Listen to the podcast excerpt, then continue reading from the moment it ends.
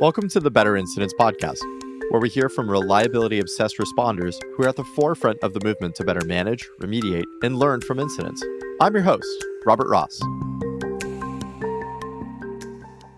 Your incident response process can help you quickly resolve incidents, but is faster resolution truly the aim of your entire incident management program? Today, I'm talking to Brian O'Hearn, Senior Manager of Incident Management at Zendesk. We're going to talk about how to center your incident management program and also how to evaluate it around decreasing customer pain. Today, I'm talking to Brian O'Hearn, Senior Manager of Incident Management at Zendesk. We're going to talk about how to center your incident management program and also how to evaluate it around decreasing all of your customers' pain during incidents. All right. Well, Brian, you know, would be great to kind of hear who you are, what you do. You're at Zendesk now. Would love to hear about your experience. Uh, and you know, how did you get into the whole managing incidents? And you know, thanks thanks for being here. I'd love to hear all yeah. of that. So happy to be here. Um, so I'm Brian O'Hearn. I'm the senior manager of incident management at Zendesk. Um, I have a team of 13 that's that's spread across the globe in each of the three region APAC, EMEA, and, and AMER. Um, I've been there for four and a half years now. Um, moved to San Francisco about six years ago from Sacramento. I think what where I've come from in this space, in the incident management space, is I started my computer science career at Intel as a system engineer. So I learned a lot about putting systems together and thing, things along those lines. And after seven years there, I was recruited to go to um, CAISO, which is the the company that runs the energy grid for California and the energy market. Hmm. And I went over there as a system engineer, but about a year in, my director thought that I had a propensity for process, and the the, the CIO wanted to um, implement ITIL processes. We already had incident management and change, but they were fairly immature.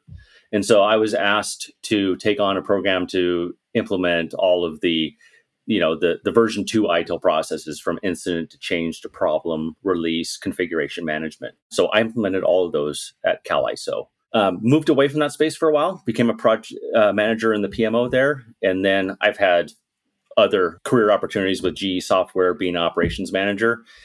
But when i moved to, to san francisco i had to look for a new job because i wasn't going to be working in sacramento anymore yeah. And Zendesk floated to the top of my list. And That's they great. had an opening for incident manager. And I thought, well, I have experience in that space. So I jumped in and interviewed, and here I am today.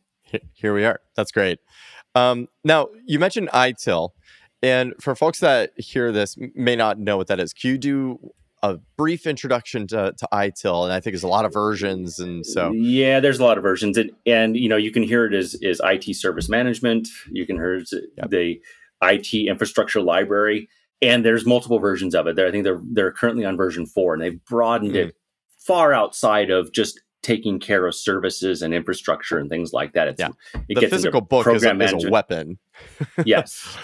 Um, but I still go back to the to the the core services in, in version two around how do we how do we capture the information in our environment so that we can relate it to different things. And those different things could be other services, other infrastructure. It could be incidents. It could be problems. It could be mm-hmm. what's the change that we're doing on that, um, and and then how are we releasing it into the environment, yeah. and then how when we have those configuration changes to to our services and infrastructure, how are we capturing those to making sure that we're keeping them up to date because we're going to change them again. So I think in a, in a nutshell, it's that's what I focus on. I'm not um, tremendously focused in the areas of the different aspects of like version three or version four service management, which could be anything from how we define the services to how we implement them to how we do the project management around them, how do we plan and pay for them. It's a whole ecosystem now that's outside of kind of those just core processes. Yeah and you have to be not have to but i think there's certification for it as well and it, you were implementing it at a, at a, very large company. Were you certified in itil at that point? Yeah i got certified in my team. So the team that i had at CAISO i actually had a change manager a configuration manager and a release manager. Incident at that time was in another group but i helped them harden their process. Um, and so we all got certified at the same time Oh, cool. Uh, I think the the interesting thing though is like for me specifically, I tend to be um, very much operational focused, even in my personal life, unfortunately, sometimes. But um, it just made sense to me coming from being an engineer, a system engineer. This all made complete sense to me about how you can utilize these things to track and identify issues in your environment, and how do you fix them? How do you yeah. keep them from happening if you can? And what kind of keeps you interested in incident management? I mean, you're you're incident commander, you're leading the team at, at a giant company at Zendesk now. So what keeps you interested in it? Well, what keeps me interested is my team. Number mm. one, I, I thoroughly enjoy building a good, high functioning team. They're my success as the senior manager of incident management. And I have a, I, I have to say, I have a very good team. I'm not just saying that. They're all very sharp people that we've hired. Um, so they they keep me moving. They bring. I, have been in, in, the industry for 23 years now, so I have people that have been in for shorter periods of time, and they bring in great ideas into our space about where they want to take us, what we want to do. It's not just all me coming up with those things. Um, when it comes to just like incident management, well, my customer's number one. If I can always work to reduce the time of, of their pain, then, then that's going to be my number one focus when it comes to my engineering org, my focus is changing a little bit where I want to focus more in the problem space. I want to uncover things that we're not seeing on an incident by incident basis and look at them across the board using data and data analysis. Mm-hmm. What are we not seeing? And then if we find something, how can we go fix it so that that is not a perpetual problem? Like mm-hmm. it's not creating reoccurring incidents. Uh, I think that that's even the more fun space because we can do incident management pretty much all day long, right? It's it's somewhat rinse and repeat from the activity of doing a response. Uh, I want my team to to start branching out more and looking at what's the overall effect of these incidents on us, and how can we help our engineering teams ide- identify areas to work, and and as opposed to just building features, they're also understanding that they need to spend some time on reliability and my team is giving them good focus to be able to hone in on what to do. That's what i like i very much enjoy doing. So that that brings up a question for me then. I mean it sounds that rings to me like service ownership and it sounds like your team is kind of helping move that needle for the people that have been building the software for a long time and, and maybe i'm you know projecting is is that what you're doing right now? So reliability is is definitely a, a, high obviously a high priority in just about every organization hopefully right? Sure, so yeah. i'm not helping them focus on reliability. I'm helping them focus on the problems that create reliability issues. Mm. so um, luckily i've just we've just hired on my resilience team overall resilience team some data analysts that are helping me a great deal.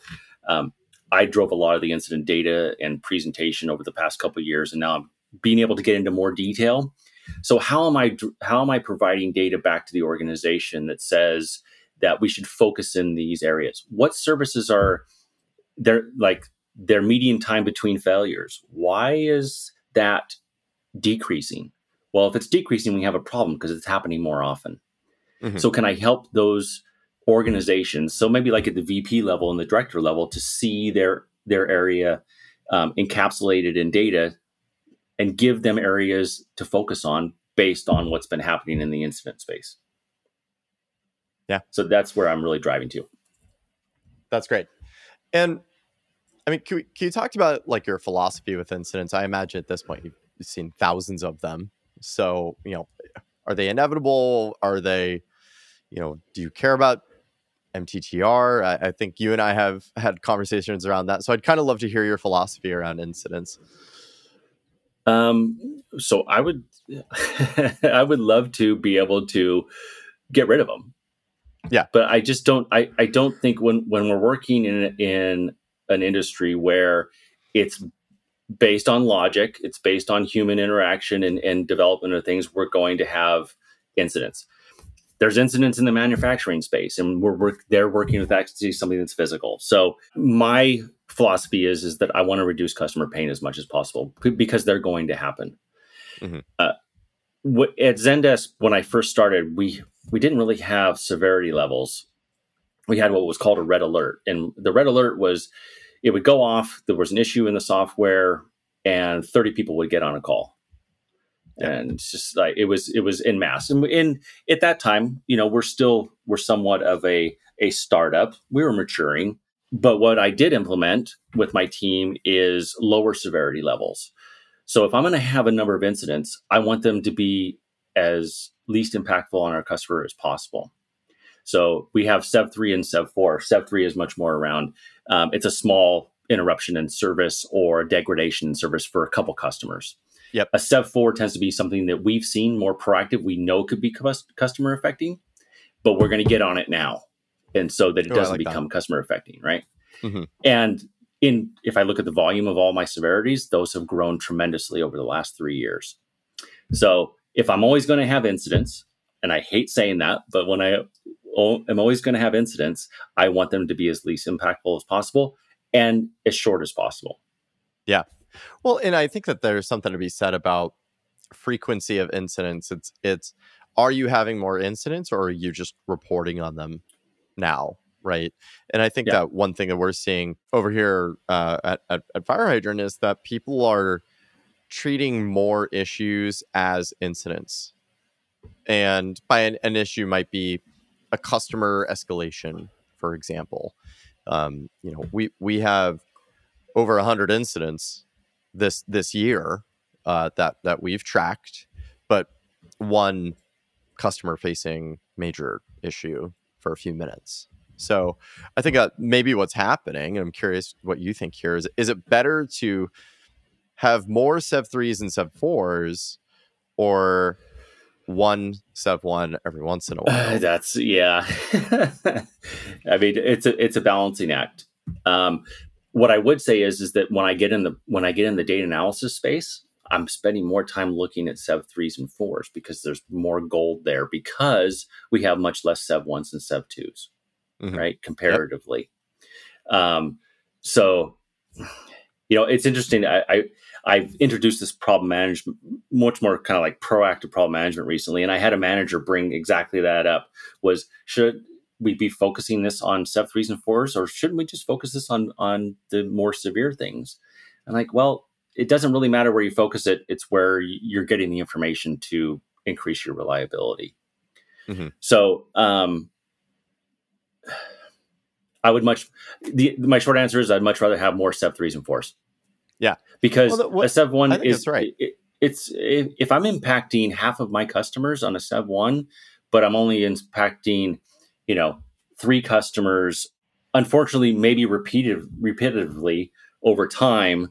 I'd much rather fix you know focus on that larger thing and get it resolved as quickly as possible because i think we're all we're all customers i mean we you know we have yep. different vendors that we go through we're all customers too i have an understanding of something that's you know kind of like this slow drip of of something that's happening it doesn't affect me com- you know tremendously but it does affect me as opposed to my infrastructure is down in yeah. one region well it's going to get my focus right yeah and one thing I've been thinking about lately is, um, you know, I, I, live on a street where fire trucks go down pretty consistently here in, in New York City. And it kind of got me thinking, you know, we call them fire, firefighters, but th- really that role is not just fighting fires.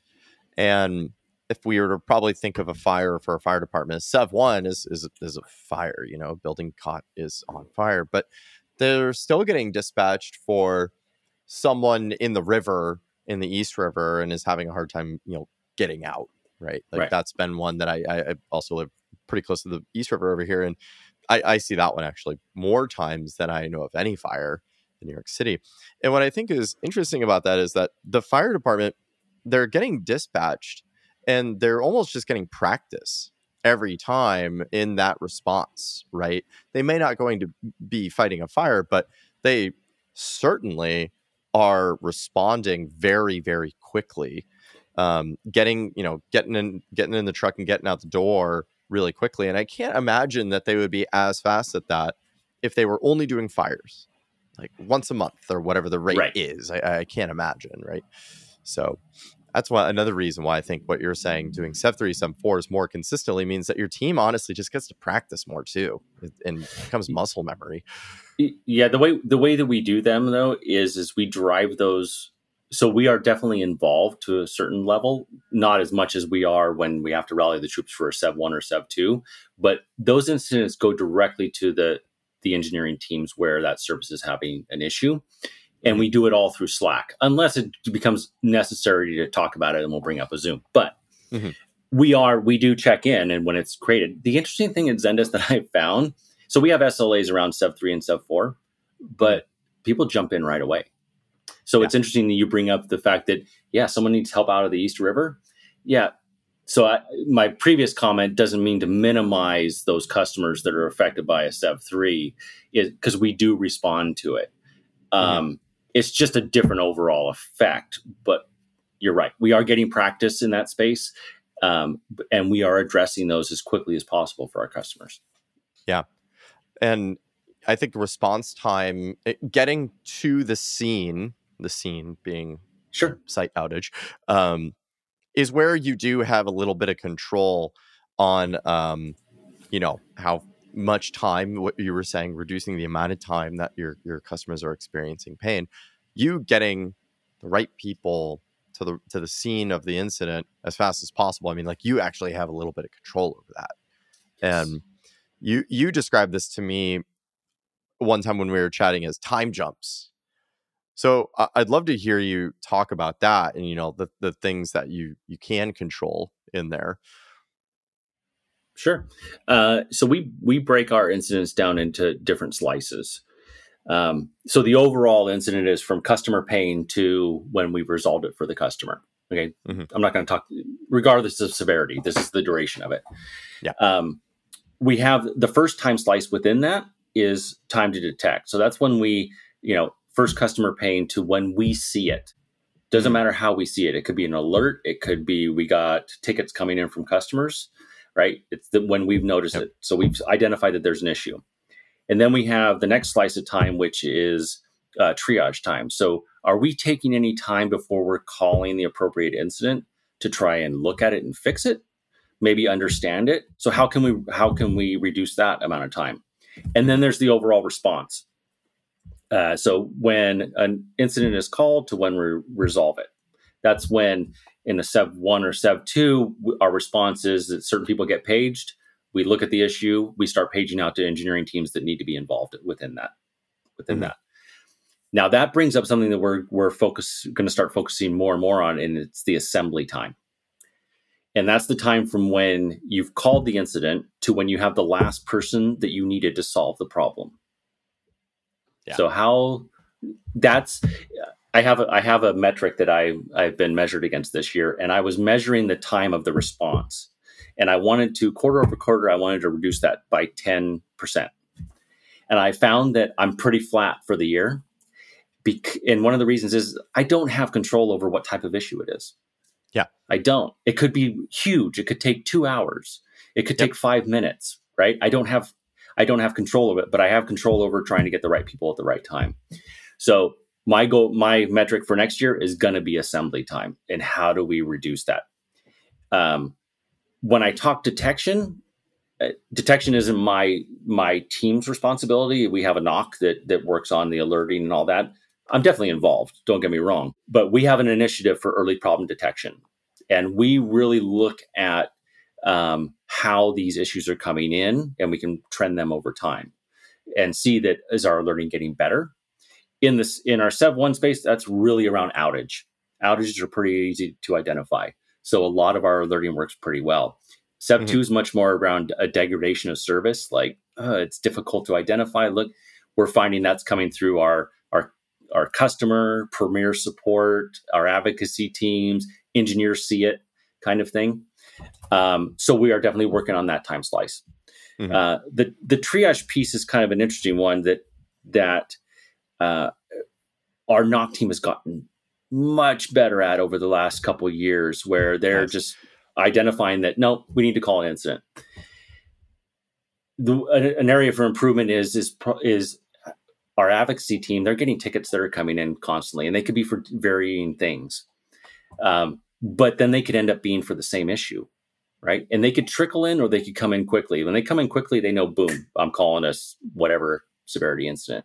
It's when they, you know, they're not coming in, they're trickling in. We don't necessarily know there's an issue until it gets to whatever metric we want to look at 10 customers over the last day whatever the case is well that that ruins your detection time yep. right because the customer did have an issue so focusing on education around when is it a benefit to call the incident mm-hmm. is going to help with that triage time um, and then so I talked about assembly. That's where I'm really going to focus, and then that's going to reduce the overall. And I'm not looking at mean time to restore anymore. I'm looking at median time we have outliers in our rate. I want to get try and get to the core of okay, how are we actually performing? So I've changed from mean to median across the board. Got it.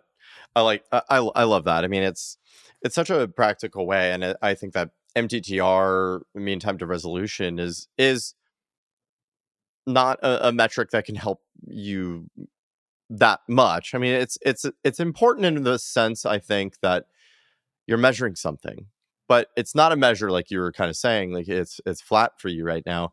You don't have control over what kind of incidents you have. I mean you might have a major cloud outage that is kind of you know that's out, out of your control. You're kind of at the whims of your cloud provider at that point. So um yeah i think i love the idea of like assembly time because yes you, you control that you control you know detection time um, so that's that's really smart one thing i would you just brought it up with our with our vendors is is um, so we have two large vendors that we we work with, and we meet with them quarterly to go over our incidents and talk about how was their mm. response.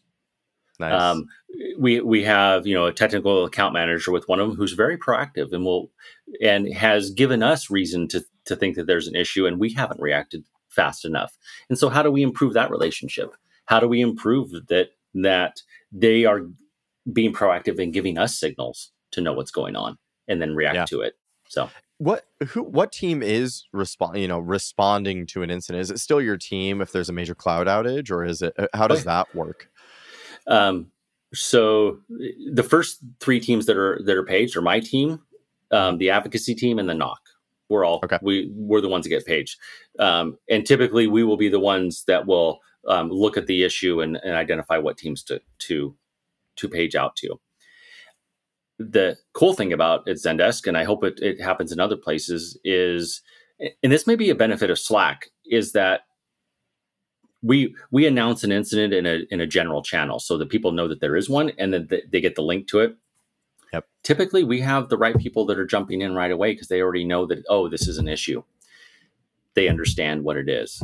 Um, so it's a little bit of that kind of like I don't know if cloud sourcing is the right phrase for it, but people hmm. are being very aware of what it is.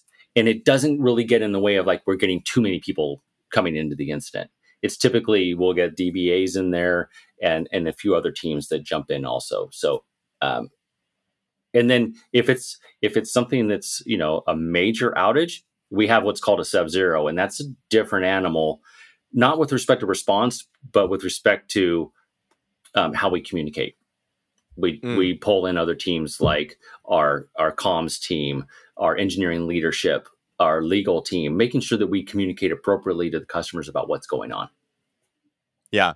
No, and I think that that's great to hear. I mean, I I love that. We we um we've seen a couple of different severity types to represent that, but I think my favorite severity type uh it was like Sev 1, 2 and 3, but their Sev 0 was uh, catastrophe is what it was labeled internally and it it it tells the legal team it tells the marketing organization which includes you know pr and social and and it because like you said i mean it's at that point it almost is more of a communication problem you're probably not changing the engineering response on a sub-zero catastrophe it's that correct. hey there is public image at risk here that we need to bring other folks in and they have a response procedure too.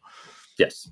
Yeah, we have a crisis management team that oh, you did. I can I can move into that space where my team or myself could make that call like no, we it's it's time to bring in that team and then mm-hmm. that's the the organizations we just talked about they're the ones that are basically brought in and then the, the if we get into that just a little bit is is that the cool thing is is that we keep them separate from the from the engineering response. Now we have mm-hmm. connections to get the appropriate information across, but we don't want to muddy the waters. We want to get that the the response completed as quickly as possible because the communication could go on. So we're, we're still yep. working in that space, but we hand over a lot of that logistical stuff with the customer to our crisis team. Totally. Yeah, because I think the resolution is different, right? The resolution for, for the engineering team is that, like you said, the customer pain is over. But their resolution is could be three days later with a, a press release that goes out, right? Yep. And you know, there's and then at that point they have a resolved incident. So uh, yeah, it's but that that is an extremely complex incident. It is, and I and eh, I've moved into that space um, because I've I've taken on security incident management at Zendesk mm. I, uh, almost a year now. Fortunately, I have a very good um, team lead incident manager that that knows the ins and outs of that. But it's not always a crisis when it's a security incident, but a lot of times you do have to have some of those same um, people involved that you don't always have involved in a production um, incident, right? Because that's yeah. just restoring service. So. So, what are the main differences then between your your typical incident response play and a security incident response play? I, well, there's no there's no real difference in response. I mean, we're we're twenty four seven. Um, we have a we have a CSOC that that does a lot of the triage piece, and then typically the way we're doing that process is the, is they're calling the incident as opposed to anybody at, at Zendesk can call an incident. They still can, but we we'd like to have our CSOC triaging those and, things first. And what what what is a, a, a CSOC? I'm gonna Oh boy, you're gonna make me. So it's base. It's basically like our NOC, but for security. They're they're doing they're they're they're monitoring. They're looking for you know vulnerabilities and and all those fun things. Gotcha. I heard seesaw at first, so I was, I was very CSOC. very CSOC. Gotcha. Okay, great. Thanks for clarifying. It should be ZSOC though, because I mean, if we're going to go with ZNOC, that's our that's our NOC. We put a Z in front of everything, right? So, oh yeah, well, send, yeah, send us.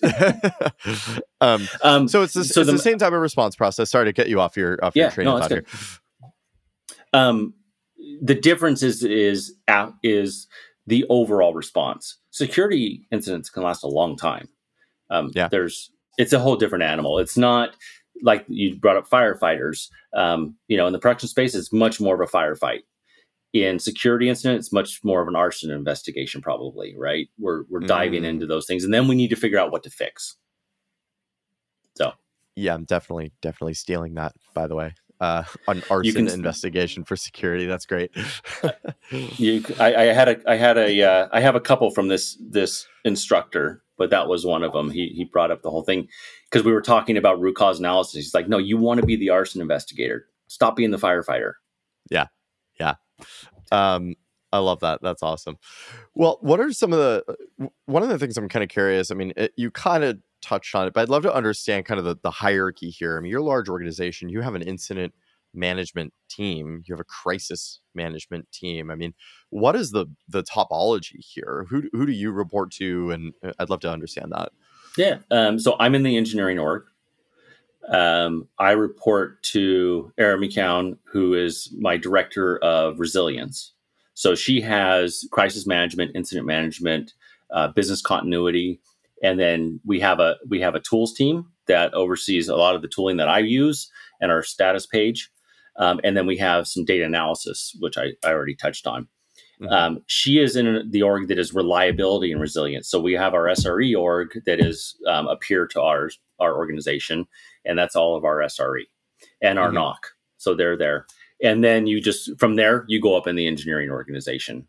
Uh, so that's a lot of we, layers. I, am I'm, I'm surprised to hear that there's that. I mean, that's two layers away from the you know the head of engineering, I suppose, right? Well, yeah, but they're easily accessible. Mm-hmm.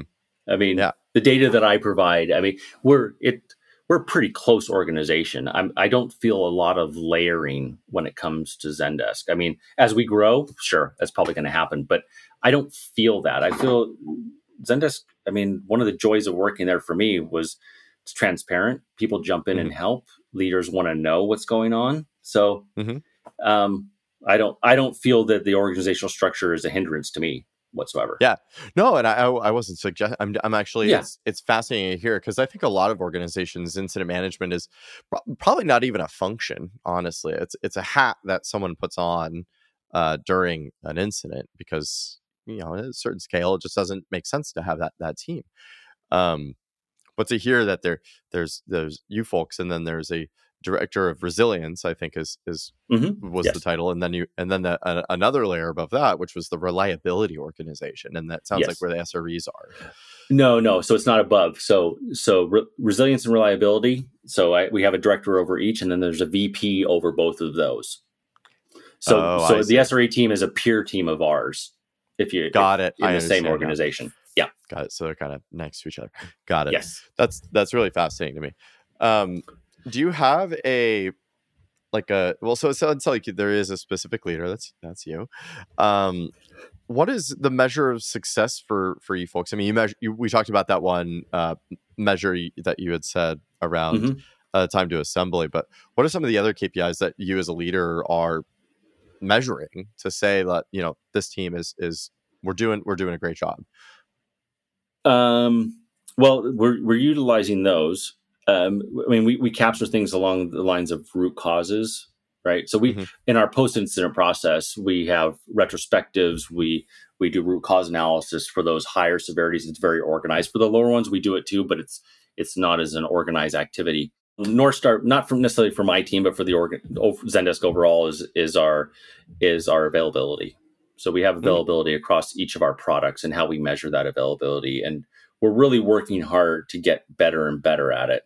Um, I won't go into too much detail about how each of them. We have multiple products, and so each of those can be calculated, their availability calculated differently based on the functionality that they or how they're architected. Mhm. So um, we try and base that as much as possible on the number of customers affected. But in some cases, we have those customers that are um, they're in different parts of our architecture. So it's not the most specific calculation of availability, but it does represent our our overall effect of what's what's happening um, to our products. And so that's that's one that we measure internally as a as a goal for the overall organization. got it Um, and if I go back to you asked about my team, I'm still going to stick to those those time slices because it brings so much more to the equation. What areas? I mean, we do project work too. I mean, we're not just responding. I have 13 people across the globe, Mhm. and, and we're working on process improvement and bringing in new advantages like problem management and bringing those things into play so that we can affect those numbers as a team. one of the things that I am curious about, yeah, I mean, you had you had mentioned root cause analysis, and I think there's there's this constant kind of like little debate I see on Twitter of like, don't say root cause. There's only multiple contributing factors, and you know, I think that like if you're learning from the incident, you know, whatever kind of that's my perspective. I'm curious what you think. I agree. I agree. In the highest percentage of root causes, uh, is there one? Probably. I mean, you know, if you're going to try and focus on an area, um, we try and identify what was the core service that that initiated the incident. Now, it doesn't mean that there weren't contributing factors. So we don't al- we don't just track root cause. We track secondary causes and influencing factors. So secondary causes could be something that's ancillary that affected the the overall um, reason the incident was caused. An influencing factor could be maybe we, we don't have alerting on it. Oh, Hmm. so we're in our retro. We don't have alerting. Oh, great. Let's create a remediation on them because you're going to go you're going to go build Yep. some alerting for this so that next time we get it. Right? Right. So we we are looking at different layers of root cause, but we still try and go back to what was the the origin of the incident with respect to the service. And then there Yeah. could be, you know, whatever the root cause, an escape defect, a configuration error, whatever the case is. Yeah, yeah i think it's kind of it's a hard mental model i think for for folks so i think that like the words root cause again i mean mean uh, i'm i'm in the camp of kind of contributing factors but the way i think that root cause does have one benefit if you think about i i, I use the example of like jenga right like jenga when you pull eh, you know we've been playing the game and there's 10 pieces out of the tower and someone pulls a piece and the tower falls that's you know, that was the root cause. But really, that tower wouldn't have fallen if the other 10 pieces were still there, right? right. Those 10 pieces need to still be gone. So I, that's kind of how I say it. it's like, and so I've, I've even been cheeky in the past and I've said that like the, the, the root contributing factor or the largest contributing factor because it is a hard mental model to say that there wasn't just one thing because if you deploy a bad piece of code and the site goes down, like it's hard to kind of not say like that was the thing that broke the site. Right. right. right. Yeah, I you know the the other part that comes down to it that is I think a really difficult thing is really around understanding dependencies and then that goes back to your your configuration management and understanding do you have a good configuration management database to be able to relate things to right. so that you understand dependencies so that mm-hmm. so that you understand that if it was that piece of code but it affected 10 other services and it, you know those services had an issue well then is there resilience there? What are you doing? And but being it's a difficult problem to solve because we're changing things all the time but having that map the best that you can um, at certain levels you don't want to get too detailed because then you get diminishing returns but if you're looking at your environment at a certain level it gives you a sense of dependency that that you can harden certain areas if other areas are more prone to to incidents. Right. That makes sense. Yep. Yeah, hundred percent. And I'm not uh, I'm not suggesting that it's not valuable when you have a bad deploy. I think that if you were to go into a retro at that point and say what was you know let's talk about this, and maybe one organization says, well, the root cause was this bad deploy, uh, and another organization that's using contributing factors would say, a bad deploy went out and another contributing factor is we have bad test coverage in this area and another contributing factor is that we don't have canary deploys for this product area so that just was able to go out to production and it's just different ways of thinking about the same yes. problem i I think. Yeah. So when we, I mean, if, if I go in and look at any of my incident reports and I look at the remediations after the retro, I'm seeing multiple remediations, right? Yeah. And we, we kind of break them up into was it was it more the preventative one that, if you go fix this, it's not going to happen again, hypothetically, or they're more general things that kind of go ancillarily to what were some of the other contributing things that we're going to do. Yeah. That we need to go do and fix. So it, it does come out in that space in the remediation. Yeah. No, that's great. Well, I mean, we only have a couple minutes here. Is there any like final thoughts you have for folks that are kind of uh, that want to implement incident management? They're at they're at square zero right now in their organization and, and they're saying no we got we got to solve this incident management problem. What's what's maybe a bit of advice for them? Um i'm just going to go on what i what i've experienced as successful because i because i know that there are various ways to do it. Um you need to build a team. You need to build a team to be able to do this um if you're if you try I have not seen success distributing it throughout the, the organization. Now, in some cases, if you're a pretty new startup, you might need to do that because you don't have the, the wherewithal to be able to go create a specific team. Mm-hmm. But if you don't create a specific team, make sure that those roles are really understood that no, when an incident happens, even though you're not a team, you're a team when it comes to that incident and response and, and make that very clear and a hard, fast rule. Um, because if you enter an incident and it's somewhat wishy-washy you're not going to get what you're looking for over time. So that that's one thing. The other one is i'm going to go back to what i just said. Can you map your environment in in such a way that you understand what is affected by the incident and what is um, what's the root, root contributing factor? I'll go with that. Um, i think that that's a building a strong foundation when I was at Cal ISO, I think one of the great things was is we did not go buy a, a service management tool right away. Hmm. We were doing incidents. We had a tool out there, and it was an old legacy tool, fine, but we really hardened our process. And then once we had it to a certain level, we went out looking for a new tool that would help support that process and do it pretty much industry standard out of the box.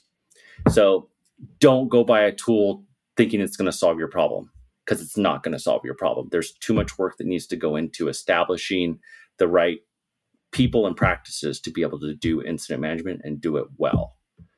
Um, so build that within your organization, however you choose to do it. Make give dedication to it. if it's right. its own team or not. Right. And I, I think that's the exact purpose of betterincidents.com uh, is, you know, here's here you go. This is this is a great document on how to start implementing this program and this process at, at your organization. And once you have you you you know the muscles, then then add the add the tool in in a lot of ways, right? And um, I I can go both both directions. I think. I, I but, think the other thing that, that I didn't bring up though was Robert was we didn't talk about change.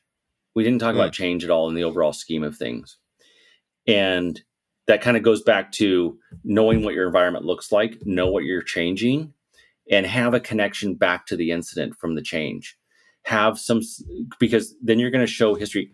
I can do incident management all day long, every day. I can I can do it but if I don't understand what's happening in my change environment, I probably can't have a good effect on making a difference by giving the data back from the incidents that are yeah. happening. Right. Yep.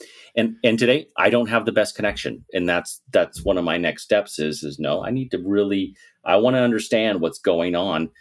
Which is, you know, when I was at CALISO, it was much more waterfall model. It wasn't, you know, a, a process around agile and deploying. Um, so in this environment where I am at Zendesk is we have a, we're actually pretty successful in our change if you look at the grand at the overall numbers. But I think that that's just to get back to it. I think that that's the other area of focus is is can you understand what's happening from a change perspective and how is it affecting your incidents?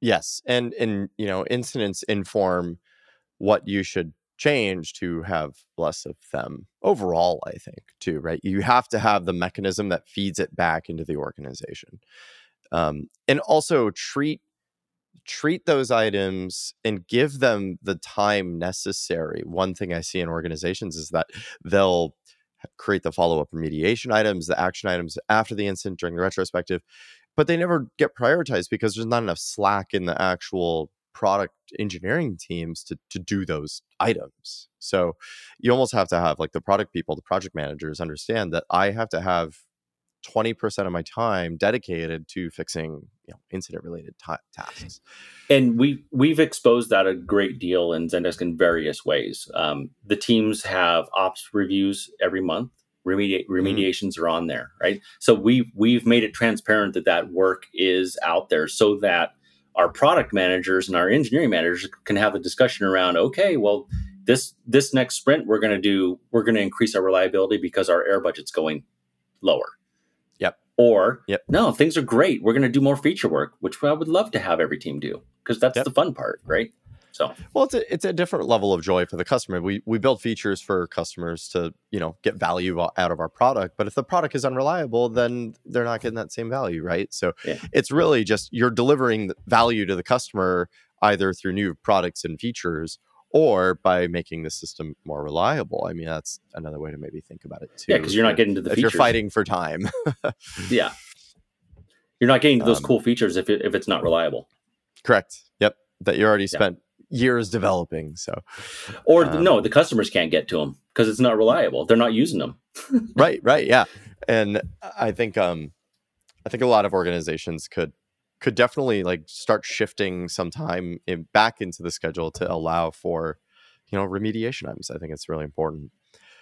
Well, hey, I think that this was you know really insightful. I mean, I think there's a lot of a lot of lessons uh, you've learned and over the over decade you've been doing this, right? So thanks so much for coming on and telling us about yourself as Zendesk and all the cool things that you're doing over there for helping folks at your company manage incidents just so much better. Thanks, Robert. I really I, I enjoyed it. It was great. Yeah. Yeah, me too. Well, with that, I'll see you around. See you next time. The Better Incidents podcast is lovingly nurtured by the team at FireHydrant and made possible with generous contributions from the Better Incidents Collective. Learn more at betterincidents.com.